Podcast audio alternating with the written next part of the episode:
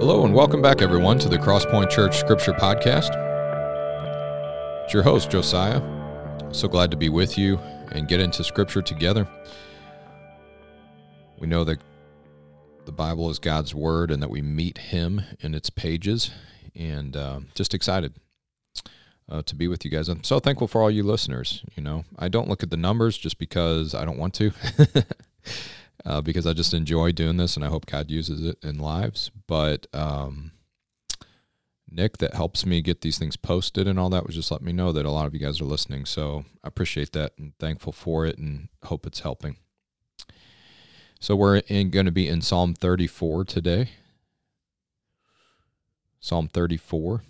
And uh, just this verse today is just so close to my heart. Um, this has been a big one for me, and, and I'll share a little bit why as we get into it, but it's just been a huge verse for me.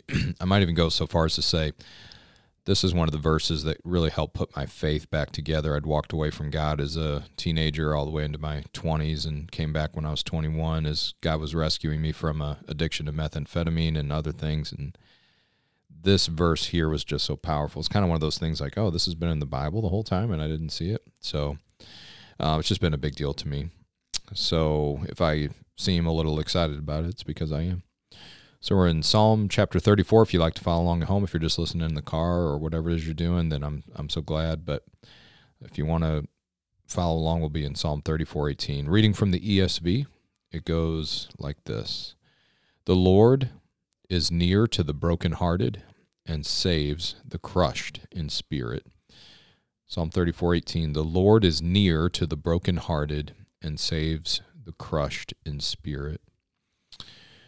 So, um, one of the reasons this verse, well, the reason this verse was so powerful to me is that I just had felt that because I was brokenhearted and crushed in spirit, just because of some family issues and some things in my childhood and so on, I just felt that the Lord was nowhere around me that he was not with me because why would he be if I was feeling this way? And so when I turned back towards God and was willing to listen again, and I heard this verse that, you know, you might say, Where is God? Where is He? And here's the Lord in Psalm 34 saying, He is, where is He? He's near to the brokenhearted and He saves the crushed in spirit. So it's just a big deal to me and, and helped me a lot. And now in my ministry as God helps me, gives me the opportunity to work with people who are having a hard time with drug addiction or mental illness and things like that. This verse is just a key because if he's not there, we're not going to be able to do anything about it. If if the Lord isn't with the brokenhearted and if he's not into saving the crushed in spirit, then we might as well give it up because we're not going to be able to do anything about it. But since he is there, we can find out that that's a big part of what he's doing and join him in it. Now, this is the last, so verse 18 is the last um, verse of a little group here that starts at 15. So let's go back up to 15 and see, um, just get some context here and see what um, what's the frame that Psalm 34:18 is in. So verse 15 starts, "The eyes of the Lord are toward the righteous, and his ears toward their cry. The face of the Lord is against those who do evil." To cut off the memory of them from the earth. When the righteous cry for help, the Lord hears and delivers them out of all their troubles. The Lord is near to the brokenhearted and saves the crushed in spirit. So it actually gains in power and uh, impact when we, you know, look at this context of what the verse was said in the overall uh, Psalm of 34 so that I can't speak for you guys, but this has been a tough two years in, in our culture. Again, I don't know when when you might listen to this podcast, but as I sit here recording it, we're at the end of the COVID nineteen pandemic and some lots of political upheaval in our culture here in the United States. And it's these moments where you know it could lead you to say things like man where is god? What is he doing? And so god is not doing all the things that I think he should do, thankfully, right? We'd be in trouble if God was coming to me for instructions. And so he's not doing everything that I think he should be doing. So then it's like, well, what is he doing? And here in Psalm 34, 15 through 18, we have the answer. His eyes are towards the righteous, towards those who know him in Jesus Christ, right? We know that as Christians. I'm not righteous, Josiah, I've done wrong. Oh, well, that's not the point. The point is, do you know Jesus? Have you come to him for grace and forgiveness? If you have, then you don't have a righteousness of your own. You have a righteousness that comes by faith in Christ. And so his eyes are towards you. If you know Christ and you've asked him into your life for his forgiveness, for his grace, then you are one of the righteous ones, and God's eyes are towards you and his ears are towards your cry.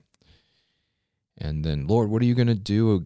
Do you see all these evil people? Do you see what they're doing? Does God stop evil people from doing what they're doing when I think he should? No, but this verse here says, his face is against those who do evil, and he's going to cut off the memory of them from the earth. Well, what more could I ask God for, right?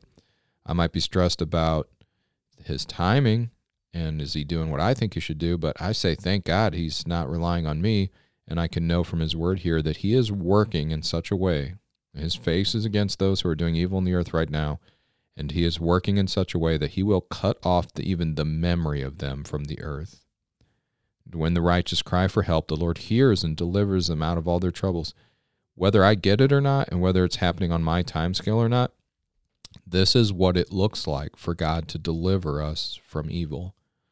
He's working, he's doing it, and I I'm so glad that it's bigger than an individual person, me, that I could take in, but I'll take this assurance from God's word that it's what he's working on. The Lord is near to the brokenhearted and saves the crushed in spirit. Now, we always ask on our program, where can we see Jesus in these verses? And I guess with these, it's almost like, where don't we see him, right? The eyes of the Lord are toward the righteous, his ears towards their cry. The greatest evidence of that we've ever seen is when Jesus visited this earth, God incarnate, and he showed us who God was, and he was near to the brokenhearted and he saved the crushed in spirit. The ones who were in palaces, the ones who had the power, the ones who thought they were okay. Jesus just challenged them. He loved them too, but he challenged them and he confronted them and he showed them how their power had no power over him because it was illegitimate power. So, where was God? We look to Jesus. That's where he was, it's where he is, it's what he's doing. Jesus is the living, breathing example of God's nearness to the brokenhearted and crushed in spirit. So, um, yeah, we never have to wonder or worry if God is doing his part. We look to Christ and we know he is, and then we just hang on. You know, I may not get it, but Jesus does, and I'm going to follow him and do what he's asking me to do one day at a time. So, as you guys can see, I was I'm excited about this verses. I love it. It's one of my favorites. It it it's a great prayer uh, whenever you are faced with a situation, someone's broken, or there's crushed in spirit, or it's you, you're the one.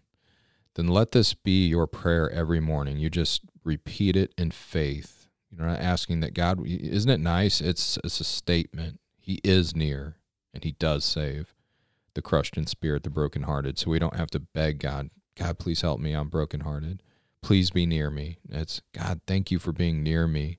I'm brokenhearted. And it says here that you're near the brokenhearted. Thank you. God, I'm crushed in spirit. Do you see what's happened to me? Do you see what's happening in my life? God, I'm so thankful that you're saving me. I'm so thankful that you're involved in my situation. All right. So, what a pleasure, guys. So glad to have been with you. Very encouraging episode for me. I hope so for you too. Um, thank you for praying for our podcast. Just asking God in His own way to use our podcast to touch lives, to help people be committed to Scripture. All right. Thank you so much. Talk to you next time.